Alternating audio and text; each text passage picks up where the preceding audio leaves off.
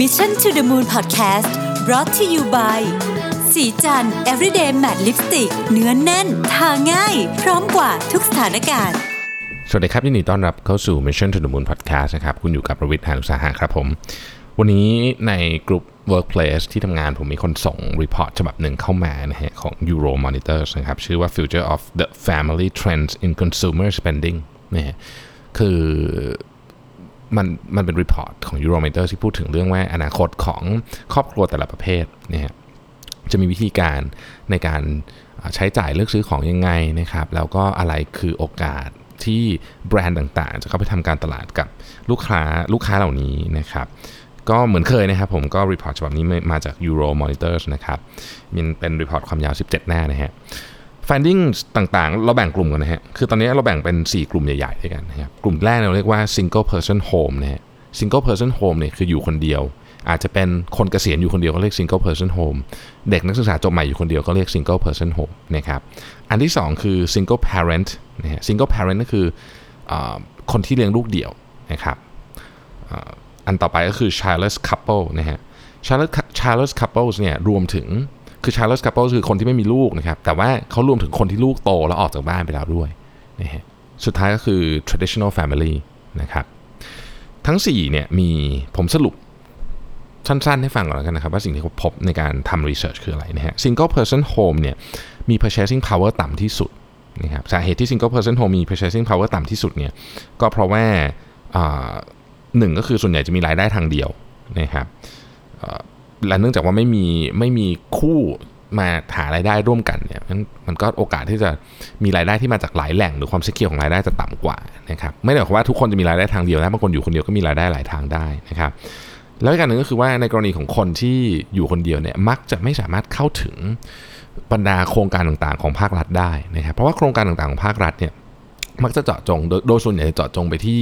คนที่มีลูก นะฮะพวกที่สนับสนุนต่างๆ พวก subsidy ต่างๆนะครับดังนั้น single person home เนี่ยจึงจึงเป็นกลุ่มที่มี spending ต่ำที่สุดนะครับแล้วก็การเจริญเติบโตก็ยังคงต่ำอยู่ใน foreseeable future ที่เขาพูดถึงเนี่ยเราพูดถึง 2030 นะครับ single parent นะฮะมี spending มี spending ที่ต่ำเหมือนกันนะครับ แต่ว่าเนื่องจากว่ามี benefit ต่างๆ เข้ามาเช่นนะครับสนับสนุนจากภาครัฐนะครับเรื่องของ tax break ต่างๆ พวกนี้ก็ทำให้มี spending ได้มากกว่านะครับกลุ่มที่เป็นคู่ที่ไม่มีลูกนะครับ childless couples เนี่ยอันเนี้ย spending สูงสุดอยู่แล้วนะครับเพราะว่าส่วนใหญ่คนที่ไม่มีลูกเนี่ยก็มักจะถ้าเกิดยังอยู่ในวัยทำงาน มักจะทำงานทั้งคู่ เพราะว่าไม่คือคือปกติบางบางบ้านเขาก็อะให้คนหนึ่งออกมาเลี้ยงลูก แต่ว่าถ้าเกิดไม่มีลูกก็ไม่ต้องมีใครออกมาเลี้ยงส่วนใหญ่คือทำงานทั้งคู่นะครับ แล้วก็พอไม่มีลูกเนี่ย spending ก็จะสูง เพราะว่าสามารถประหยัดไม่ใช่คือไม่การไม่มีลูกไม่ใช่แค่ประหยัดค่าเลี้ยงลูกอย่างเดียวนะฮะมันมีหลายประเด็น เช่นพื้นที่ของบ้านก็ไม่ต้องใหญ่เป็นต้นก็อยู่อยู่คอนโดที่ไซส์เล็กลงหน่อยได้เนะเพราะฉะนั้นเขาจะมีเงินเหลือในการ spending สูงที่สุดเนี่ยกลุ่มนี้นะครับแต่ว่า traditional family ก็คือครอบครัวที่เป็นแบบ traditional เนี่ยนะฮะอยู่ด้วยกันพ่อแม่แล้วก็มีลูกเนี่ยยังคงยังคงเป็นกลุ่มที่ใหญ่ที่สุด ในสายของคอน sumer ทั้งหมด ถึงแม้ว่าการเจริญเติบโตนี่ยนะครับอาจจะลดลงนิดหน่อยในช่วง 2019 ถึง 2030 เราไปดูดีเทลกันนะครับในแต่ละในแต่ละกลุ่มนะฮะกลุ่มแรกนะครับ single person home นะฮะ single person home เนี่ยโตเร็วมาก ถ้าพูดถึงจำนวนของคนนะฮะที่เป็น single person home เนี่ยนะครับโตเร็วมากคาดการณ์ว่าจะโตมา 23.4%จาก 2019 ไปถึง 2030 นะครับ ในบางประเทศเนี่ยนะฮะ เราเพิ่งเคยเห็น single person home ในบางประเทศในบางประเทศอย่างบางกลาเทศในอินเดียเนี่ยนะฮะไอ้ single person home เนี่ยเพิ่งเพิ่งมามีเนี่ยเมื่อสักปี 2 ปีเนี่ยนะฮะก่อนหน้านี้ไม่มีนะฮะก่อนหน้านี้ไม่มีเพราะว่าเพราะว่าประเทศบางประเทศในเอเชียเนี่ยเป็นเป็นสังคมครอบครัวนะครับครอบครัวใหญ่เนี่ยแต่ว่าตอนนี้เทรนด์ของ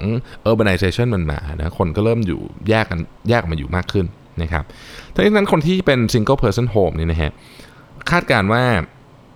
แม้ว่าอัตราการเจริญเติบโตจะสูงมาก 23.4%แต่ว่า spending เนี่ยไม่ไม่เยอะเท่าไหร่นะครับ spending เนี่ยจะเพิ่มสัก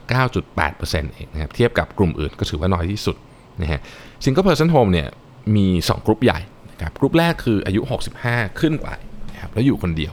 อันเนี้ยใช้เงินจากเเงินเก็บเงินเกษียณนะครับ แล้วก็อีกกลุ่มหนึ่งนะฮะที่เล็กกว่านะฮะ เล็กกว่ากลุ่มแรกนะครับ คือกลุ่มคนหนุ่มสาวที่อยู่คนเดียวนะครับ เช่นนักเรียนหรือคนที่เพิ่งเรียนจบนะฮะกำลังเป็น first jobber อะไรพวกนี้ต่างๆ พวกนี้เนี่ยนะฮะคนกลุ่มแรกเนี่ยก็ไม่อยากจะใช้เงินเยอะอยู่แล้ว เพราะว่าต้องระวังนะครับกลุ่มคนที่เกษียณแล้วเนี่ยก็ต้องระวัง ส่วนกลุ่มคนที่ 2 ที่ยังเป็นเด็กอยู่เนี่ยเวลาอยู่คนเดียว มีแนวโน้มที่จะเป็นวัยที่มีหนี้ค่อนข้างเยอะนะเพราะฉะนั้นอาจจะไม่ได้เหลือ spending มาใช้เรื่องอื่นเยอะเท่าไหร่ นะครับทีนี้ก็บอกว่าอย่างไรก็แล้วแต่เนี่ยกลุ่มนี้เนื่องจากว่าโตเร็วมาก ก็ยังมี opportunity มหาศาลนะครับที่แบรนด์ควรจะเข้าไปทำงานกับกลุ่มนี้นะครับยกตัวอย่างเช่น คนกลุ่มนี้เนี่ยจะมีลักษณะที่ค่อนข้างชัดเจนก็คืออถ้าเป็นกลุ่มเด็กๆ ก็คือจะอยู่ในเมืองนะครับแล้วก็ใช้ resource จากสิ่งที่อยู่รอบตัวเยอะมาก อาทิการส่งของมาสั่งของมาใช้ที่บ้านสั่งอาหารมานะครับบริการ Delivery ต่างๆ บริการส่งเสื้อผ้าซักบริการสารพัดพวกนี้ใช้เยอะมาก นะครับ แล้วก็คนส่วนใหญ่เนี่ยจะจะค่อนข้างที่จะเนื่องจากว่าเป็นคนที่ต้องระมัดระวังการใช้จ่ายพอสมควรนะครับคอนเน้นว่าส่วนใหญ่เพราะบางคนอาจจะมีรายได้สูงมากก็ได้เนี่ยนะฮะระมัดระวังการใช้จ่ายพอสมควรดังนั้นเนี่ยเขาจะหาพวกดีลนะครับพวกอะไรก็ตามที่มันช่วยประหยัดได้ อันนี้เป็น opportunity ที่ค่อนข้างใหญ่นะครับธุรกิจที่น่าสนใจในกลุ่มนี้ก็คือ real estate นะครับ e-commerce นะฮะแล้วก็ตระกูลพวกสารพัด delivery และ sharing economy ทั้งหลายนะครับ คนที่เป็น single person home โดยเฉพาะเด็กๆเนี่ยจะไม่อยากเป็นเจ้าของอะไรที่เขาไม่จำเป็นต้องเป็น เพราะว่า 1 มันกินพื้นที่ด้วย 2 ownership สำหรับคนยุคใหม่เนี่ยไม่ได้สำคัญอีกต่อไปนะครับ ดังนั้นพวก ride sharing อะไรพวกนี้นะฮะอย่างในยุโรปเขาจะมีเช่ารถเสาร์อาทิตย์ไปเที่ยวอย่างเงี้ยอันเนี้ยจะได้รับความนิยมมากขึ้น เด็กรุ่นใหม่จะไม่อยากมีรถนะครับถ้าเกิดสามารถเดินทางไปที่ทำงานได้โดยไม่ต้องใช้รถยนต์นะครับ กลุ่มที่2นะครับคือกลุ่ม single parent นะครับ คุณพ่อคุณแม่เลี้ยงเดี่ยวนะครับ ซึ่งเขาบอกว่าโตเยอะเหมือนกันนะฮะ โตประมาณ 17.8%นะฮะ จากปี 2019 ถึงปี 2030 นะครับ เหตุผลที่โตค่อนข้างเยอะเนี่ย ก็เพราะว่ามีคนมีแนวโน้มแนวโน้มของการหย่าร้างเพิ่มขึ้นแนวโน้มการหย่าร้างเพิ่มขึ้น แล้วก็เดี๋ยวนี้อยู่คนเดียวไม่ไม่ได้รู้สึกเดือดร้อนมากแล้วนะครับ โดยเฉพาะในประเทศที่พัฒนาแล้วเนี่ยเขามีโปรแกรมสนับสนุนค่อนข้างเยอะนะฮะ พวกพวก government subsidy อะไรพวกนี้นะฮะช่วยเยอะนะครับทีนี้มันมีประเด็นหนึ่งคือว่าอัตราการเจริญเติบโตเนี่ยนะฮะถ้าดูเป็น region ทั้งหมดทั้งโลกทั้งทั้งโลกเมื่อกี้ตัวเลขที่ผมพูดไปคือ 17.8%แต่ถ้าดูเอเชียแปซิฟิกอย่างเดียว 2019 ถึง 2030 เนี่ยเอเชียแปซิฟิกแชมป์นะฮะแชมป์ของการมี single parent เพราะว่าเอเชียแปซิฟิกเนี่ยตัวเลขเอาตัวเลขก่อนนะฮะ 42.5%โดยประมาณนะครับการเจริญเติบโตของ single parent home ถามว่าทำไม มี 2 สาเหตุ สาเหตุที่1นะฮะ ค่านิยมเรื่องการหย่าร้างเนี่ยเปลี่ยนไปนะฮะ ในอดีตเนี่ย โดยเฉพาะครอบครัวชาวเอเชียเนี่ย คุณพ่อคุณแม่จะจะไม่ค่อย คือคือจะพยายามหลีกเลี่ยงนะการที่ลูกจะต้องหย่าร้างกับคู่หรืออะไรเงี้ยหรือเจ้าตัวเองเนี่ยก็จะพยายามหลีกเลี่ยงรู้สึกว่ามันเป็นเป็นสิ่งที่ผิดธรรมเนียมอะไรพวกนี้เนี่ยนะฮะ แต่ว่ายุคใหม่เนี่ยมันคนรู้สึกเรื่องนี้น้อยลงเยอะ เพราะฉะนั้นแนวแนวทางในการหย่าร้างเนี่ยเราจะเห็นเยอะขึ้น นะฮะก็ถ้าเกิดอยู่กันไม่ได้นี่ยคนก็จะเลือกที่จะออกมาจากชีวิตคู่ที่ที่ลำบากนะครับที่ลำบากทั้งเชิงความคิดลำบากเชิงอะไรก็แล้วแต่ เพราะฉะนั้นในเอเชียเนี่ยสูงสุดนี่ยสูงสุดเลยนะครับ แล้วก็อันที่2ก็คือจริงๆ แล้วครอบครัวเนี่ยมีมี support system คือเข้าใจถึงกระบวนการเรื่องนี้ได้ดีขึ้นนะครับดังนั้นเนี่ย ไม่ใช่แค่ครอบครัวเดียวแต่ว่าที่ทำงานเอ่ยอะไรเอ่ยเนี่ยก็มีระบบ support system ที่ดีขึ้นเยอะนะครับยกตัวอย่างในตลาดอย่างในประเทศสหรัฐอเมริกาเนี่ยเขามีของที่เตรียมไว้สำหรับคนที่เป็น single parent เลยนะอย่างเช่นฟิตเนสที่มี day care อยู่นะครับโรงแรมที่มี day care อยู่นะฮะอะไรอย่างเงี้ยเป็นต้นนะครับซึ่งซึ่งพวกนี้เนี่ยคนที่เป็น single parent ชอบมากหรือที่ทำงานที่สามารถเอาเด็กมาทิ้งไว้ได้ เอาลูกมาทิ้งไว้ได้นะครับสิ่งที่สำคัญมากในการทำตลาด single parent คือ คนเหล่านี้เนี่ยเป็นคนที่ independent และ strong นะครับเพราะฉะนั้นการทำการตลาดที่ที่ที่ทำให้เขาดูไม่อินดิเพนเดนต์และไม่สตรองเนี่ยต้องหลีกเลี่ยงนะครับแบรนด์ก็ต้องหลีกเลี่ยง อันนี้เป็นจุดที่เป็นจุดที่ต้องระวังนะครับ single parent มีแนวโน้มคล้ายๆ กับคนที่อยู่คนเดียวในเรื่องหนึ่งก็คือเรื่องของ cost นะฮะคือ single parent เนี่ยชีวิตวิถีชีวิตเขาจะเป็นแบบหนึ่งนะครับเพราะฉะนั้นเขาไม่ได้ต้องการของเหมือนกับครอบครัวที่มีที่มีแบบคนเยอะ ยกตัวอย่างเช่นรถยนต์เงี้ยก็จะใช้น้อยนะครับพวก ride sharing พวกอะไรพวกเนี้ยจะจะมีประโยชน์มากนะครับแล้วก็เรื่องของการทำงานจากที่ที่ไม่ต้องไปออฟฟิศนะครับใครที่สามารถให้เรื่องนี้ได้มากกว่า ก็มีโอกาสที่จะ tap เข้าไปใน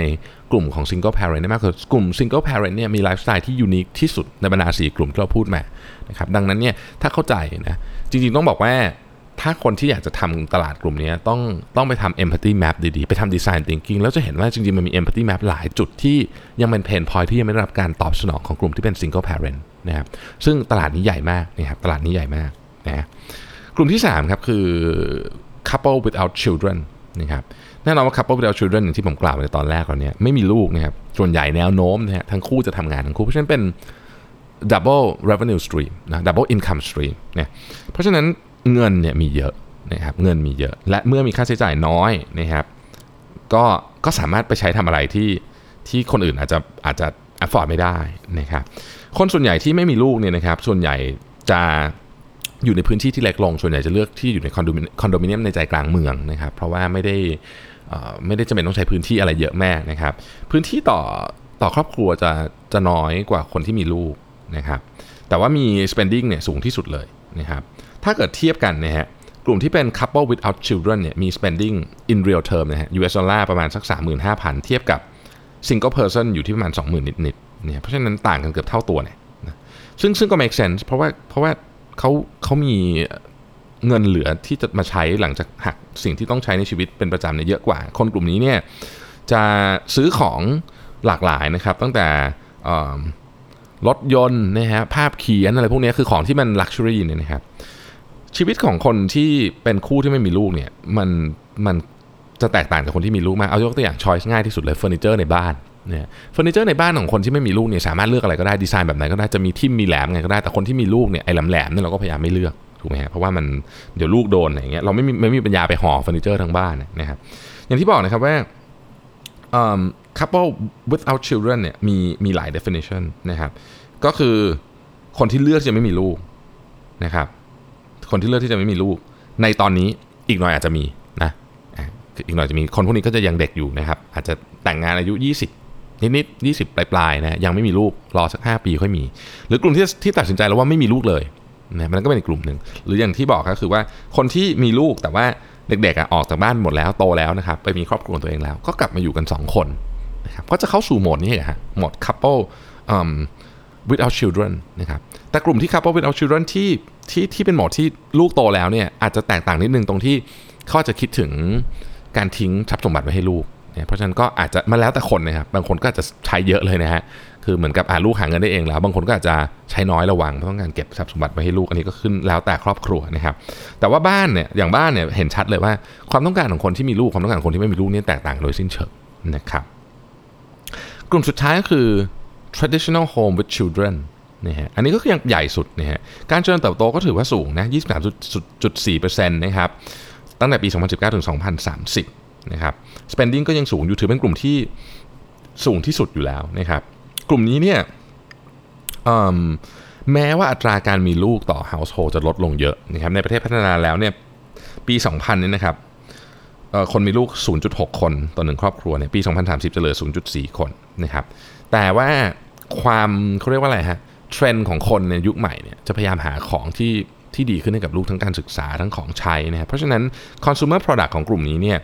จะใช้เยอะนะจะใช้เยอะ ลักษณะที่เป็น opportunity นะครับ คนกลุ่มที่มีลูกโดยเฉพาะในต่างประเทศเนี่ยนะครับ เขาจะพยายามไปอยู่กันที่เขตที่เป็นชานเมืองนิดหนึ่งนะครับ อยากมีสวน อยากมีอะไรให้เด็ก ๆ เล่นนะฮะซึ่งแน่นอนว่า real estate นะฮะมานะครับ บางประเทศเป็นถึง satellite city เลย ก็คือเป็นเป็นเมืองอีกเมืองหนึ่งเลยขึ้นมาสำหรับ target กลุ่มคนกลุ่มนี้โดยเฉพาะนะครับ แล้วก็ activity คนเหล่านี้จะค่อนข้างเยอะนะฮะ คือเวลามีลูก activity มันก็จะเยอะตามไปด้วยนะครับ ก็จะไปเที่ยวไป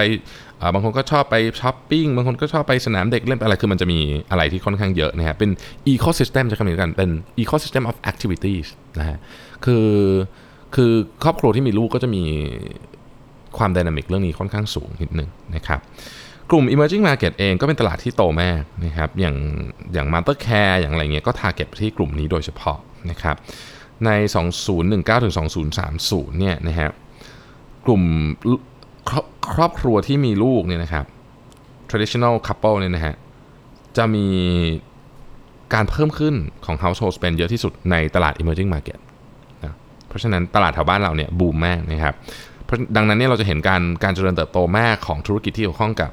การศึกษาเกี่ยวข้องกับ healthcare เกี่ยวข้องกับของเล่นนะฮะในเอเชียแปซิฟิก และตะวันออกกลางด้วย ใครที่ทำสามธุรกิจนี้นะฮะเอเชียแปซิฟิกเป็นตลาดหนึ่งที่ใหญ่แต่ว่าตะวันออกกลางก็ใหญ่ไม่แพ้กันเลย เราจะเห็นของที่ทำมาสำหรับเด็กที่สมัยก่อนไม่มีอาทิเครื่องสำอางสำหรับเด็กเป็นต้นนะครับหรือของเล่นที่แบบที่สมัยก่อนเราไม่เคยเห็นนะนะฮะของเล่นยุคใหม่มันก็จะจะมีการเอาเทคโนโลยีเข้ามาใส่เพิ่มขึ้นเทคโนโลยี AR VR เพื่อให้เด็กคุ้นเคยเทคโนโลยีพวกนี้ตั้งแต่เด็กๆ คือวิธีการคิดนะครับมันแตกต่างจากยุคยุคยุคเราโตขึ้นไปมากผมคืออย่างอย่างอย่างอย่างลูกผมเนี่ยนะฮะ เดี๋ยวนี้ไม่ต้องถามว่าอยากเป็นอะไร เพราะว่าอาชีพที่เขาจะเป็นเนี่ยมันยังไม่มีเลยครับวันนี้คืออย่างอย่างที่ผมเคยพูดในพอดแคสต์ตอนหนึ่งบอกว่า ถ้าจะไม่ผิด 65%นะของอาชีพที่เด็กที่เรียนประถมวันนี้จะต้องทำมันยังไม่มีอยู่วันนี้คือยังไม่มีนิยามของอาชีพนี้อยู่นะครับเพราะฉะนั้น มันเป็น unknown territory มาก เราจึงสอนสกิลแบบอื่นให้กับลูกแทนนะฮะ skill ของการเรียนรู้ skill ของการรับมือความผิดหวัง skill ของการที่ช่างสงสัยช่างสังเกตนะครับวิเคราะห์ทำ critical thinking อะไรพวกนี้ซึ่งพวกนี้มันมันใช้ตลอดอะไม่ว่าจะเป็นอาชีพอะไรก็ตามนะครับดังนั้น 4 กลุ่มเนี่ยจึงเป็นสิ่งที่น่าสนใจมากสิ่งที่อยากจะสรุปนะครับก็คือว่าใน 4 กลุ่มนี้เนี่ยนะฮะต่างกลุ่มเนี่ยมีความต้องการที่แตกต่างกันออกไปโดยสิ้นเชิงเลยนะเวลาเราเห็นคุณแม่เดินมากับเด็ก คนหนึ่ง เราจะคิดว่าคนนี้มีความต้องการใกล้เคียงกันในความเป็นจริงเนี่ยถ้าเราไม่ไปดู background ของครอบครัวนี่เราไม่มีทางรู้เลยนะว่า คนนี้เขามีความต้องการอะไรบ้าง เพราะว่า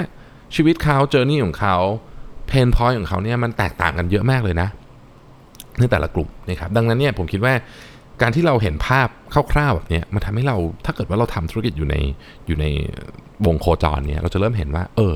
ถ้าเราต้องการที่จะ target ลูกค้าแต่ละกลุ่มเนี่ยนะครับมันต้องมีวิธีการคิดวิธีการทำงานที่ไม่เหมือนกันเลย ขอบคุณที่ติดตาม Mission to the Moon Podcast นะครับ เราพบกันใหม่ในวันพรุ่งนี้ สวัสดีครับสัสิ เพราะความสดใสมีได้ทุกวัน